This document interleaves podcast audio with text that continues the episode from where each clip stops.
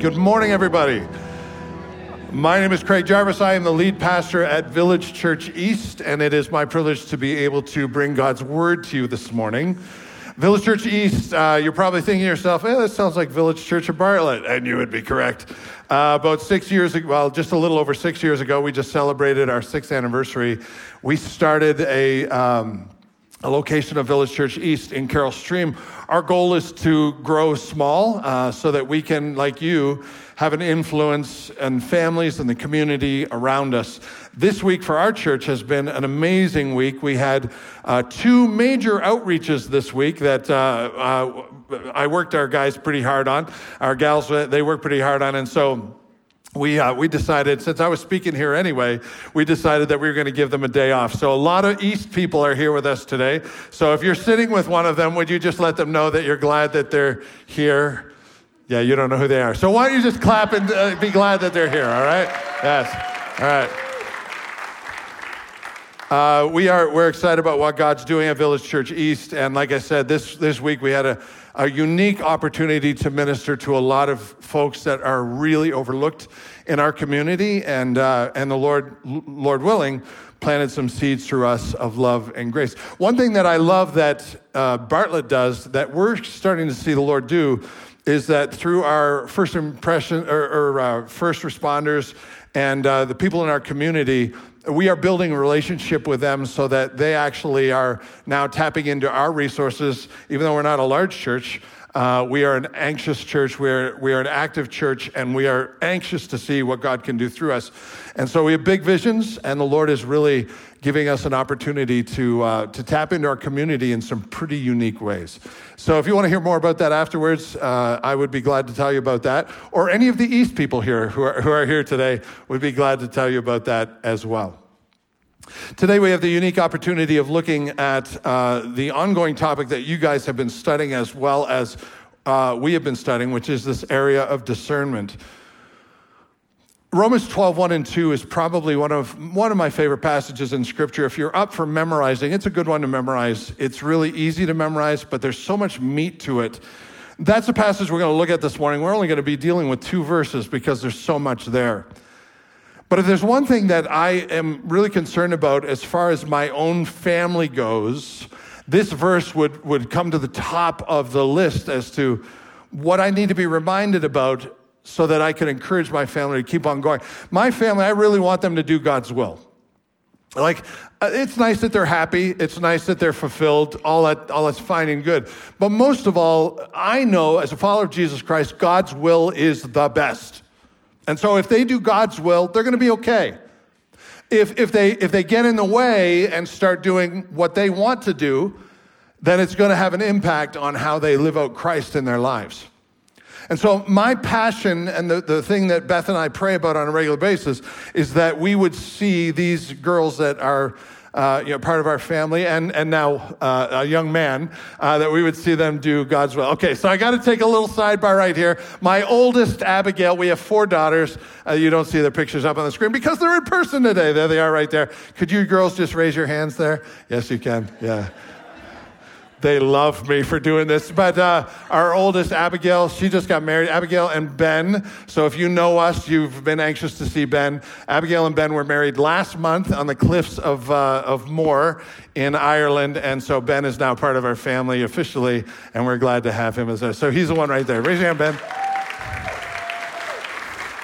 The son I never knew I wanted, and now he's here. So. How do you know you're doing God's will?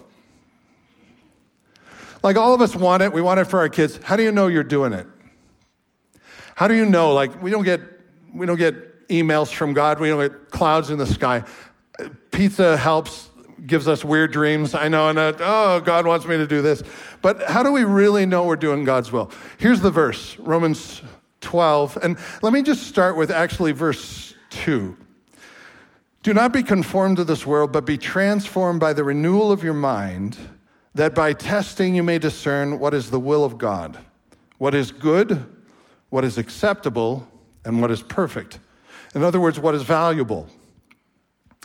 Why do I want this for my family? Because it's the most valuable thing that they could do. Like it's the most important thing that they could do with their lives. But in order to find God's will, apparently we have to be discerning people, test and discern what God's will is. The reason we have to be discerning people is because the world changes fast. You are struggling with things today that you didn't struggle with even two years ago, even five years ago. I mean, for goodness sakes, my mom was scared to buy a microwave when I was a kid. We were all going to die of cancer if she brought a microwave into the house. So we are struggling with things, and, and, and the world is changing at breakneck speeds. I want my kids, I want the people in my circle, I want my church to do God's will. The problem is, the world is changing so fast, I don't know if this is God's will or if that is God's will. Stuff, stuff that we're facing today, we've got to have an opinion on, but we don't, I don't know whether it's God's will or not you, you, you got to dig a long way to find the word marijuana in the book of in any book of the Bible.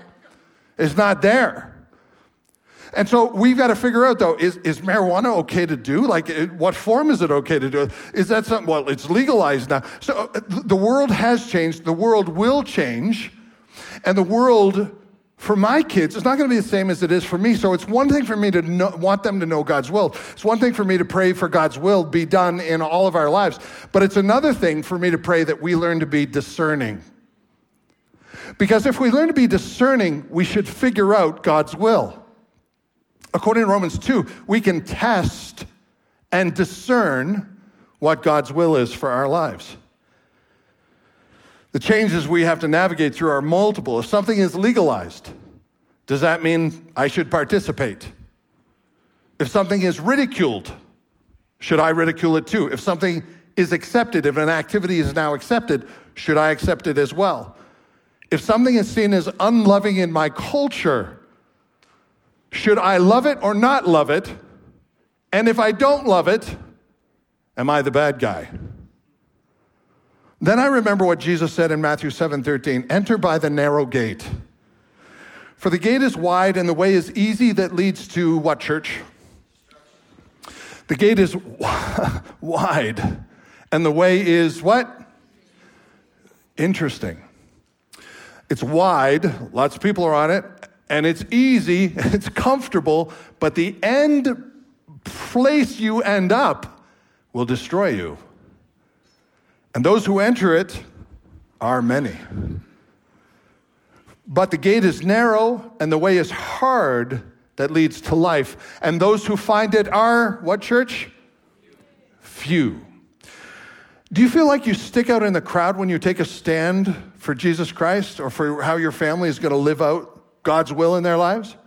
You probably do, because the way that leads to life is narrow, and those who choose it are few.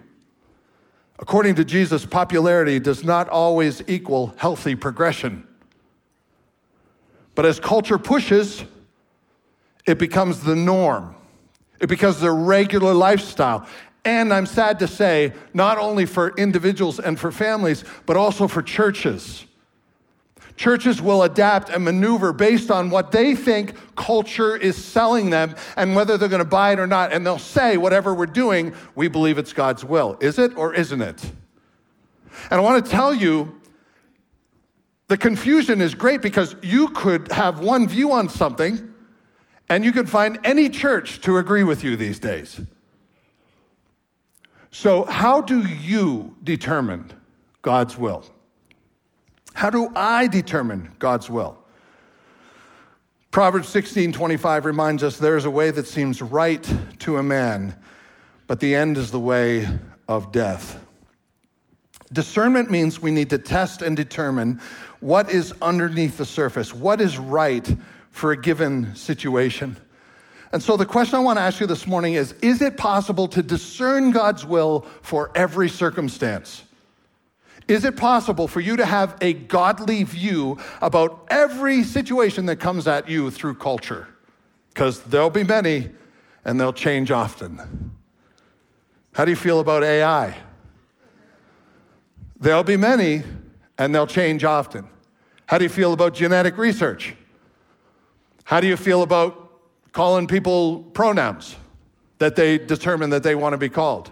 I'll bet you, even in this group, We have different opinions on those things. My question to you is how do we know? How do we test to determine what God's will is for me, for my family, for our church in any particular changing area? According to Romans 12, 1 and 2, I can discern God's will. Now, that's a good news. We have the ability to discern God's will. A part of the Christian walk is that we are given a supernatural ability to test and discern, to validate God's will for our lives. But I want to tell you this no man, no, no, no method of testing, no, no matter how much testing and discerning you do, if you go into the test with a closed fist, you'll come out with the wrong idea. Testing and discerning requires first and foremost surrender. You've got to be willing to go into it, ask God about it, and be willing to lose it. What does it mean to surrender? Well, there's a new film out called Oppenheimer. Have you guys seen this movie yet? Oppenheimer. I won't give it away. like it's history, but I won't give it away. Um, if, uh, if you've gone to see Barbie, this would be the next on your list. Uh, it's a little more in depth from what I hear, but um, you know, if, if, you're into Barbie, uh, Oppenheimer was called the father of the atomic bomb. He was, a, he was a, his father and, and mother were, were German Jewish immigrants, and he was born in America. Um, and he was tasked with helping to develop the atomic bomb, given the Manhattan Project.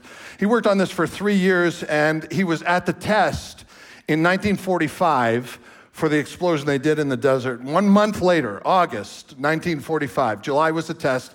In August, they dropped those two bombs on Nagasaki and Hiroshima.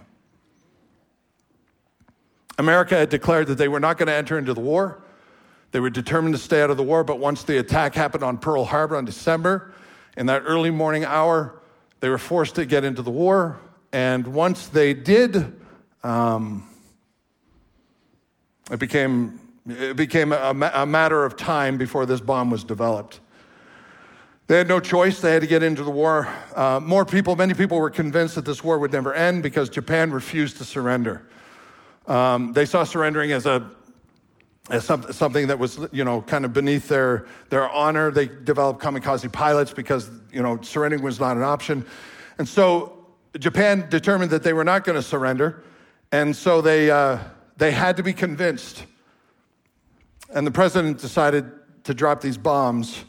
Um, America decided to drop these bombs, and once they were dropped, Japan had no option.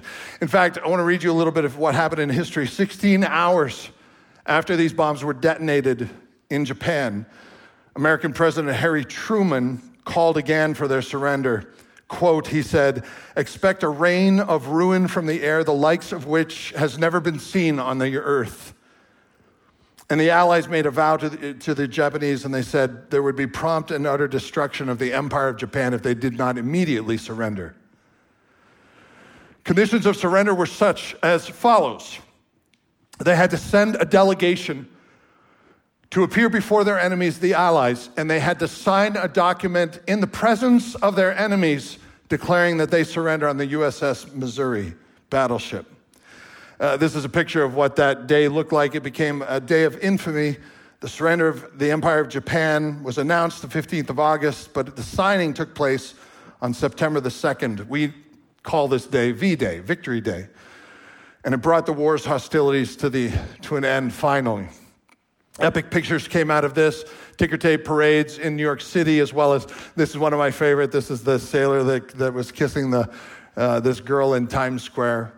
It became a day of celebration because the war had finally ended. Romans 12 calls for our surrender. Romans 12, 1 and 2 begins with a call that we surrender to God.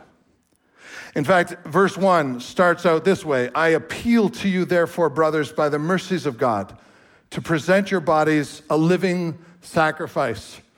Romans chapter 1 to chapter 11 is high test theology. Like you've never seen stuff in the Bible that you'll see in Romans 1 to Romans 11. It's about the depth of God, the, the character of God, the sovereignty of God, the power of God, the authority of God. You're impacted by this amazing God in Romans 1 to Romans 11. And Paul just keeps on writing about how God is, mag- is, is majestic and oversees all that takes place. He's, this, he's a sovereign ruler of all things. And then Romans 12 is like a hinge on a door. It takes us into another thought, a, a thought based on all the stuff we've read before. Romans 12 begins with, Therefore, I appeal to you. I'm begging you. Your Bible might say, I urge you. Basically, this word is parakaleo in the, in the Greek, and what it means, it's a judicial term. It's a judicial term, meaning that based on what you now have known to be factual, this is what you should do. Job used the same term in the Old Testament when he cried out and he begged God for mercy. Paul is saying, I beg you, based on what I have presented in Romans 1 to 11, I urge you, present your bodies to God. Surrender. What do we now know that would make us want to surrender to this God? It's right in the verse. He says, I appeal to you, therefore, brothers, by the mercy of God that you present your bodies a living sacrifice. What do we know about God? That this God, all powerful, sovereign, ruler, this holy, other than God, loves you and wants to be merciful to you. And so he says, I appeal to you based on this merciful God present your bodies as living sacrifice. Surrender is what a person does when they accumulate a deeper knowledge of an issue so that they can consider the best direction in their lives. Like the Japanese on the boat on that battleship, the Missouri battleship, they were given a set of facts they could no longer ignore. And it required them to do an action, namely surrender or be eradicated from the planet. And for us, it's the same deal. Based on what you have read about God, Romans 1 to 11, I urge you, by the mercy of God, surrender.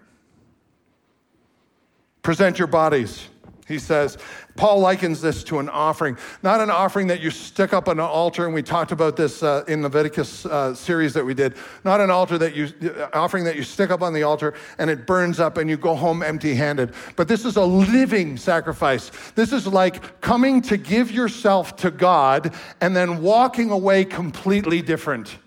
You come to give to God and you walk away changed. It's not a dead offering, a burned up offering. It is a living sacrifice. It is living for Christ and no longer for me. It's making his wants my wants. And we need to show up in person to do it. That's why it's called a living sacrifice. We don't die to our faith. We live to faith in our bodies. We bring our bodies to God so that we can put them into submission to God. Paul beseeches the followers of Jesus surrender your body to God. It is through our bodily surrender God's will can be done in our lives. Okay, that is a weird statement. Let me say it one more time. It is through the surrender of our bodies that we can see God's will done in our lives. You're probably thinking to yourself, oh, I don't know. I think it's more of a, uh, a spiritual thing or a, a psychological thing.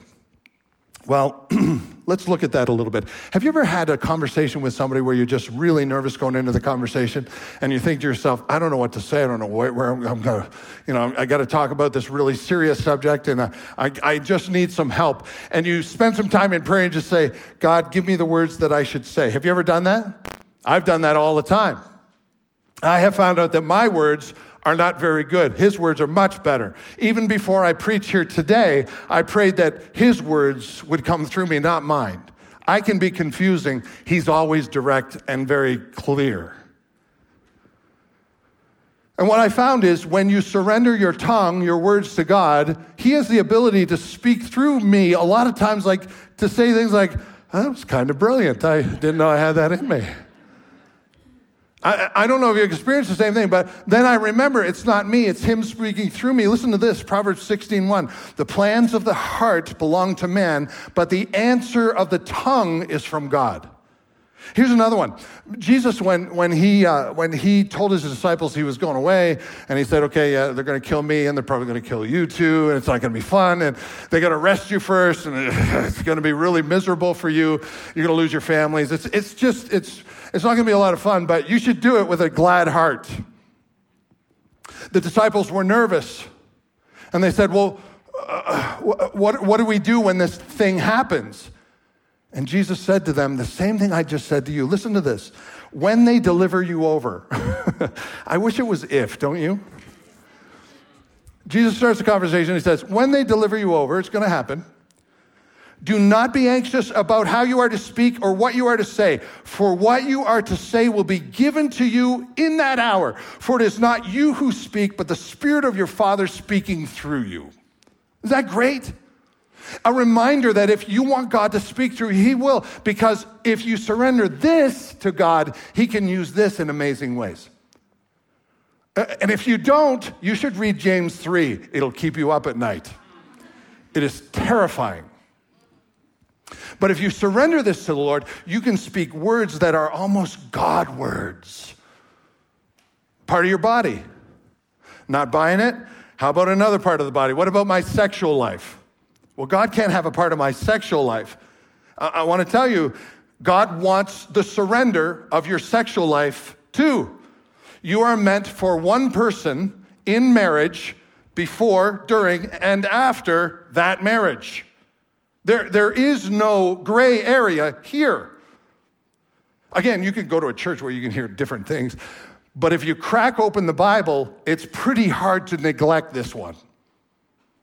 So, our sexual lives are meant to be surrendered to the Lord. That's a hard one, I know, because it involves a part of our bodies, it involves our minds and organs. But look at 1 Corinthians 6 13, uh, 18. Flee from sexual immorality. What does it mean to flee? Run. Fire, run. flee. Don't hang around it. Flee from sexual immorality. Every other sin a person commits is outside the what, church? Isn't that interesting? Every other sin is outside the body, but this one, the sexually immoral person, sins against his own body. Or do you not know that your body is a temple of the Holy Spirit within you, whom you have from God? You are not your own. You were bought with a price. So glorify God in your our surrender requires our bodies surrendered. Still not buying it? Let me take it to Jesus' Sermon on the Mount. There's a lot of stuff in here. Jesus starts talking about hands. You know what he says? Matthew 5:30. If your right hand causes you to sin, can you imagine your hand causing you to sin? That's kind of weird, isn't it? According to Jesus, your body can be used to cause you to sin if that happens, you should, holy smokes, what does it say there? I think I got it written wrong down here. You should what? Cut it off and throw it away. Any mincing of words with Jesus here. You don't surrender your hand, cut it off and throw it away. But why? Because it is better that you lose one of your members of your body than your whole body go to hell. What about the eyes?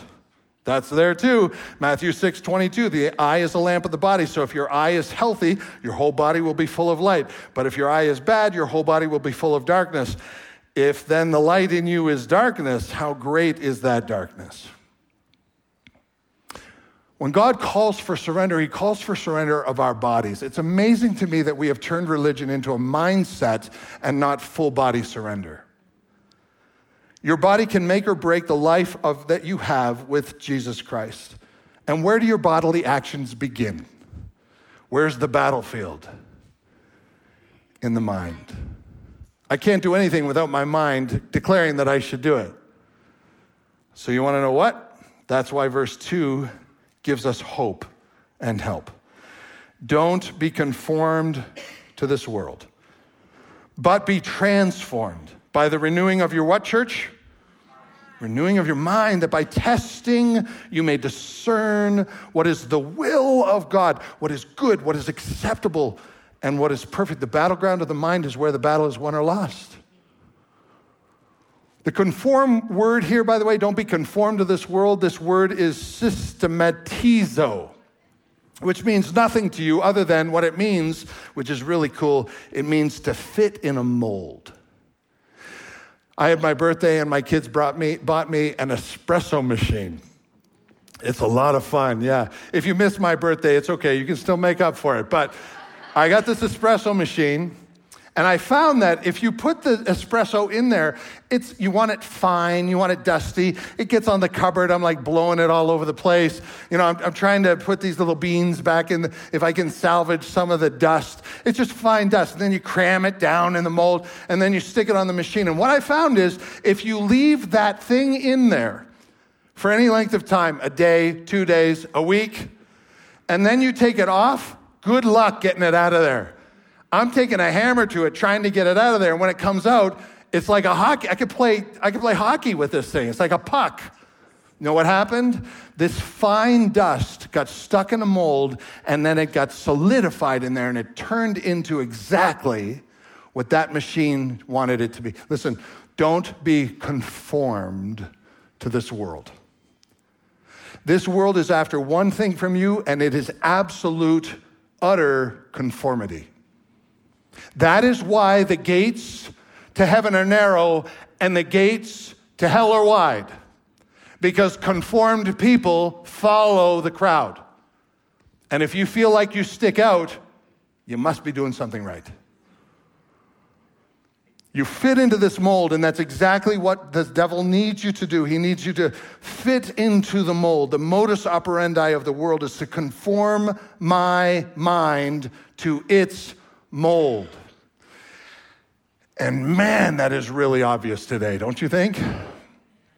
We are not even allowed to think differently than the people around us. Why? Because the devil has a hold on this world and he is determined to fit you into his mold. But the Bible goes on to say, be transformed. Transformation is our alternative to confirmation. And you know what the Greek word for transformation is? It's really cool. See if you recognize it. Metamorphomai. What does that sound like? Metamorphosis. What does metamorphosis means? It means to change the essential nature of something. We put our bodies on the altar, we get off the altar, and we are transformed. Our essential nature is changed. Then we can do the will of God.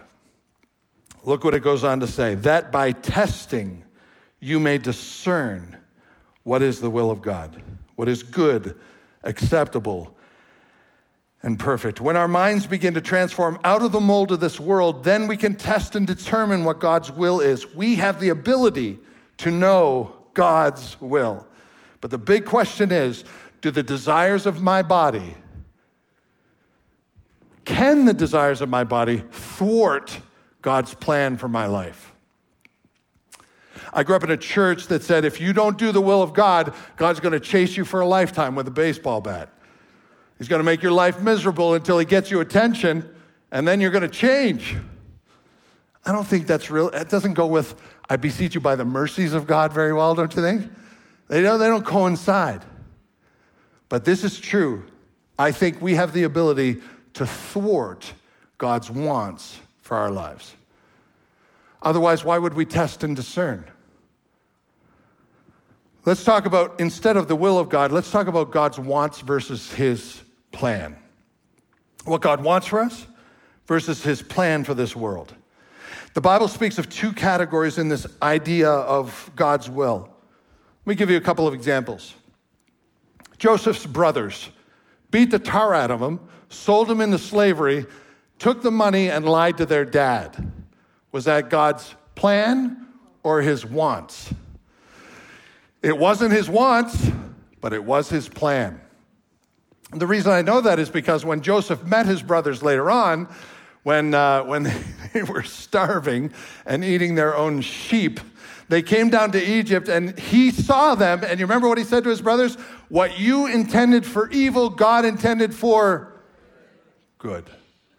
It is not God's want that they would beat the tar out of their brother, lie to their dad, sell him into slavery, but it was his plan. Let me give you another one. Did Jesus want to die on the cross? No. Was it God's want? Was his want to die on the cross? No. Was it his plan? Yes. Otherwise, Jesus wouldn't have prayed, if it possible, let this cup pass from me. We're supposed to see his desire in that area. Was it God's will? Or, I'm sorry, was it God's uh, plan or his wants for Eve to listen to the serpent? Eve in the garden listens to the serpent. She eats from the, uh, from the fruit that she's not supposed to. It was his plan, it wasn't his want. Otherwise, he wouldn't have told her not to.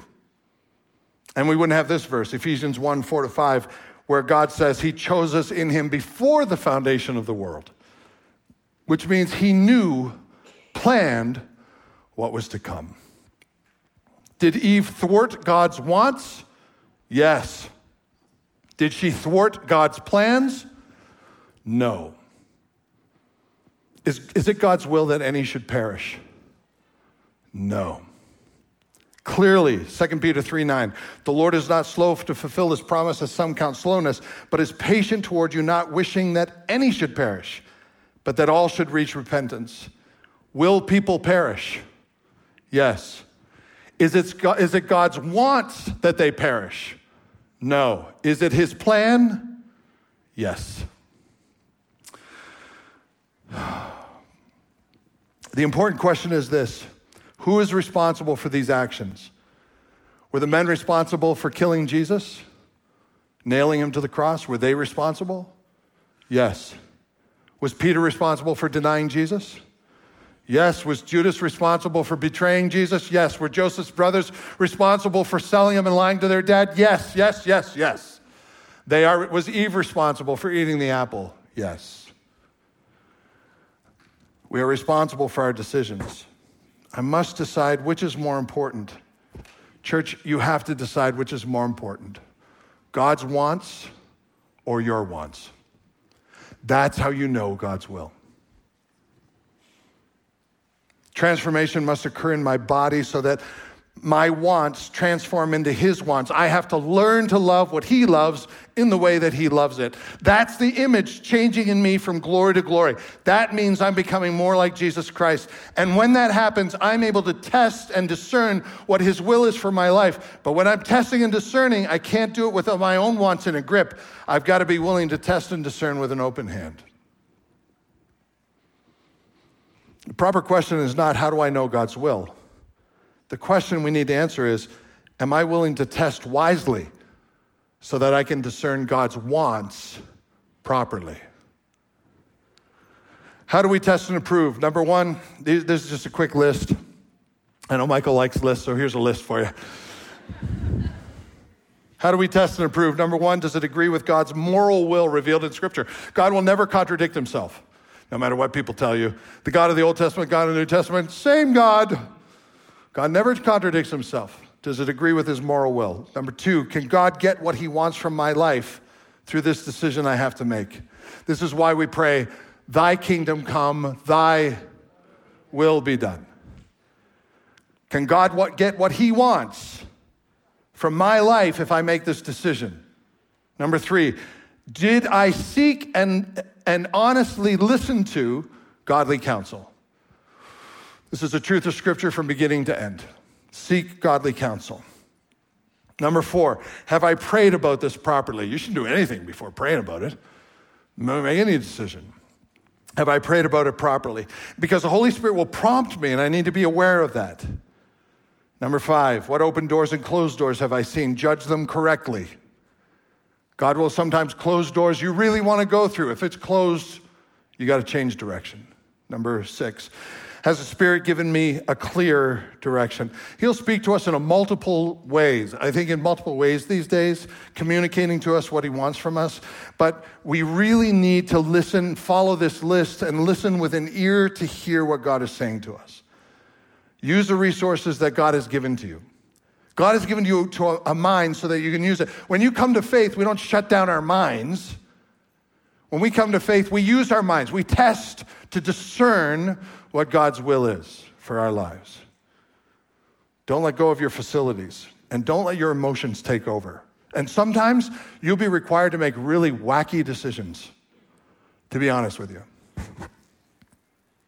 I had one guy I love, he determined in his life, his lucrative career, that he was going to retire, sell all his stuff, and go to the mission field.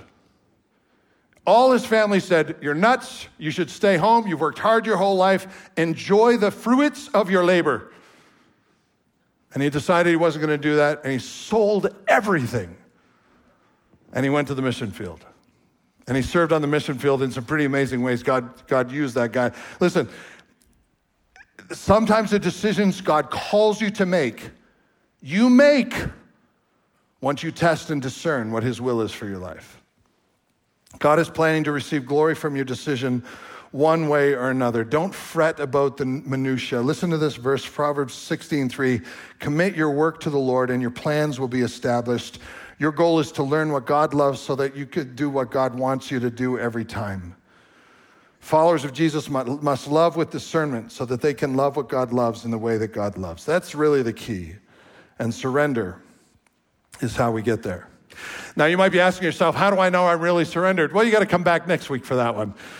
We're going to talk about how you can discern the depths of your own heart, your own deceitful heart that tries to tell you different things. The motives of the heart is next week, and that's not mine, so I don't know anything about it. the conclusion to this week is don't get so concerned about what the decision is as to what the decision can accomplish. If the glory of God is your ultimate goal, Make a decision. Work through the list and give it to the Lord. God does not chase people around that he loves with a baseball bat. Make a decision. And you'll be amazed at this sovereign Romans 1 to 11 God, how powerful, authority driven this powerful God who rules the universe can use any decision you make for his glory. Ultimately, you have to decide Will you be the kind of person who uses your life to worship Him? And in light of that, we're going to read this verse backwards. You ever play your records backwards? You, know, you ever see that? Yeah, no, all the young people are going, I, I don't know what he's talking about. But all the older people are going, yeah, I remember that. So we're going to read this verse, Romans 12, 2 to 1, because I think it's good backwards and it's good forwards. But in this case, listen to this don't be conformed to the world, but be transformed by the renewing of your mind, that by testing you can discern what is the will of God, what is good, what is acceptable, what is perfect. So I appeal to you, I beg you. Brothers and sisters, by the mercies of God, present your bodies a living sacrifice, holy, acceptable to God, which is your spiritual worship. This is how we live the glory of God on a daily basis. Followers of Jesus can discern God's will to the extent they are surrendered, and they can live lives of worship that go from the walls of the church to every part of their lives. Few so what's for you. Number one, I must remember my heart fights against surrender. How many of us like to surrender? Liars. How many of you are married? yeah, yeah. Oh, I love to surrender to my wife, Craig. I don't know what you're talking about. Okay. Uh, I used to do a marriage conference um, or go to a 12 step program. Um, so, how many of us like to surrender? None of us. We are prone to confirmation bias. What we are prone to do is when we test to discern, we are prone to see what we want to see and not surrender. Our, test, our tendency is to test to justify our own desires. We find no difficulty in conforming, it's the transforming that's the difficult part.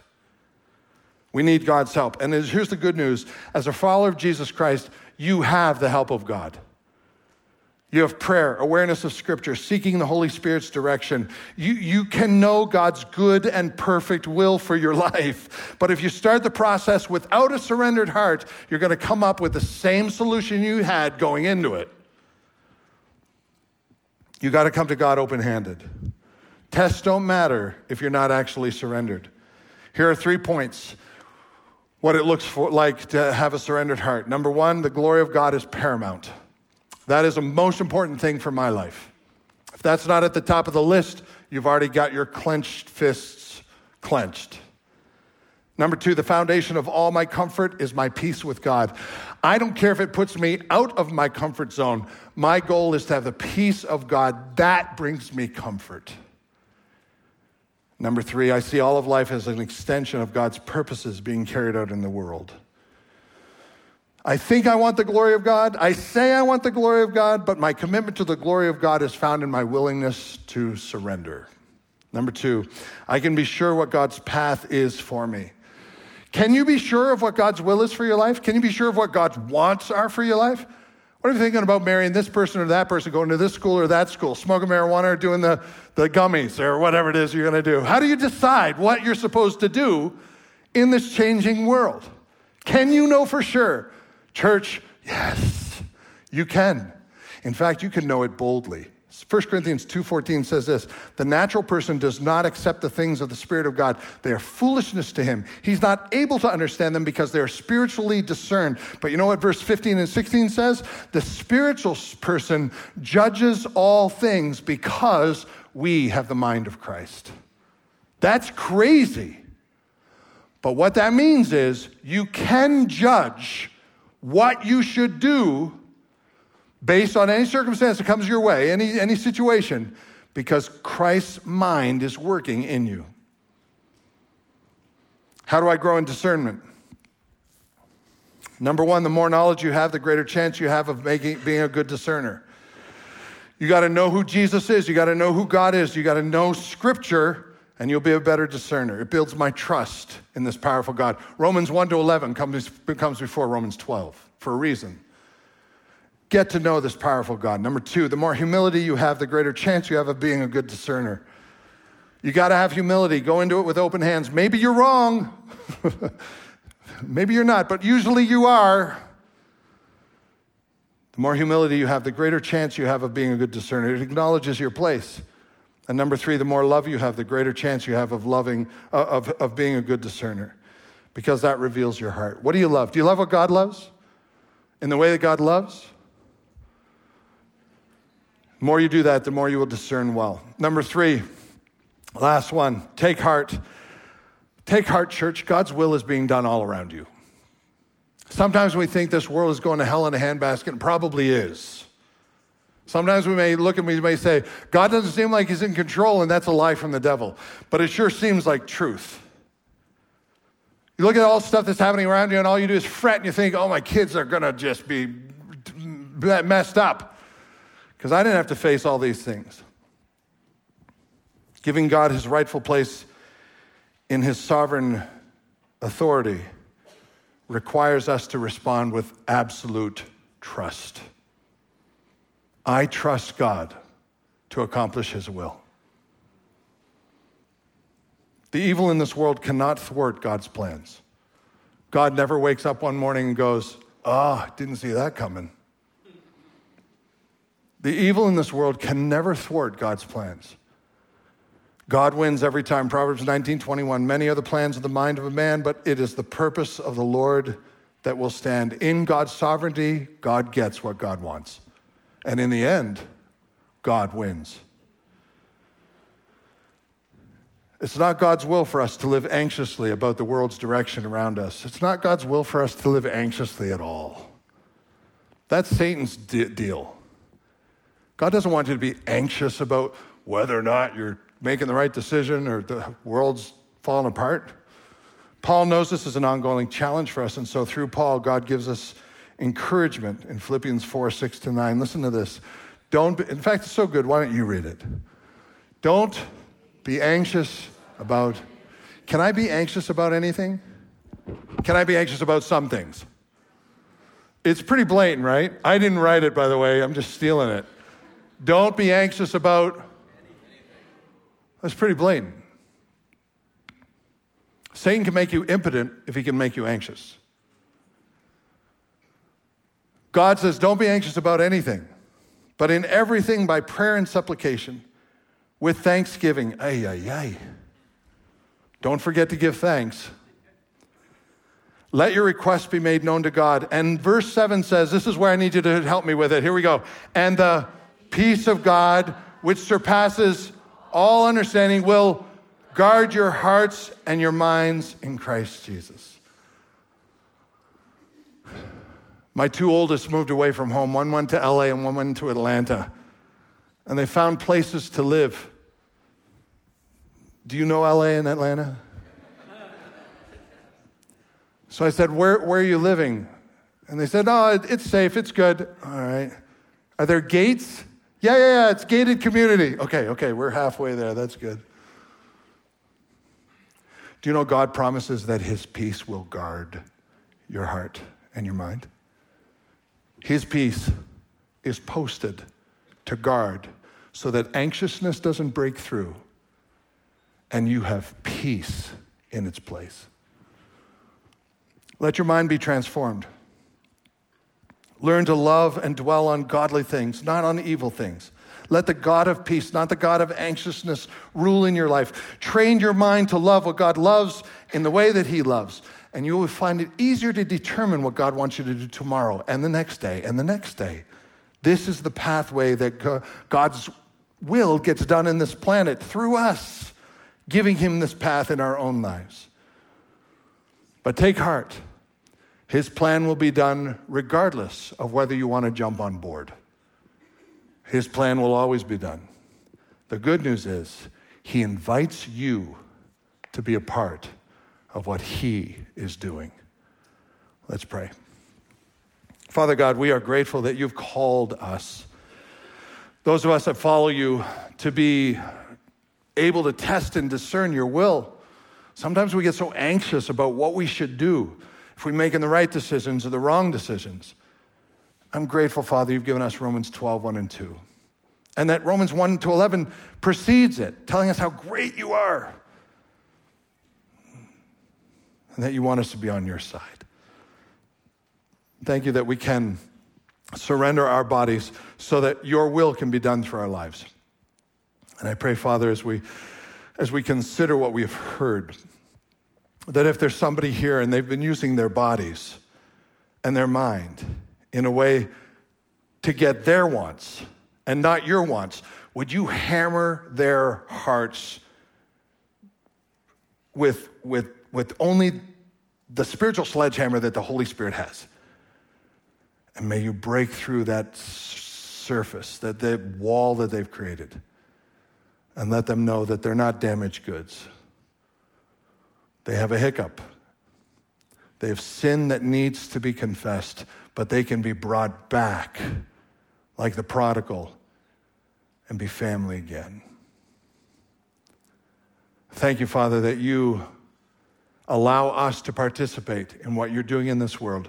May we test and discern so that we do that really well. May your glory be our paramount goal. I pray in Jesus' name, amen.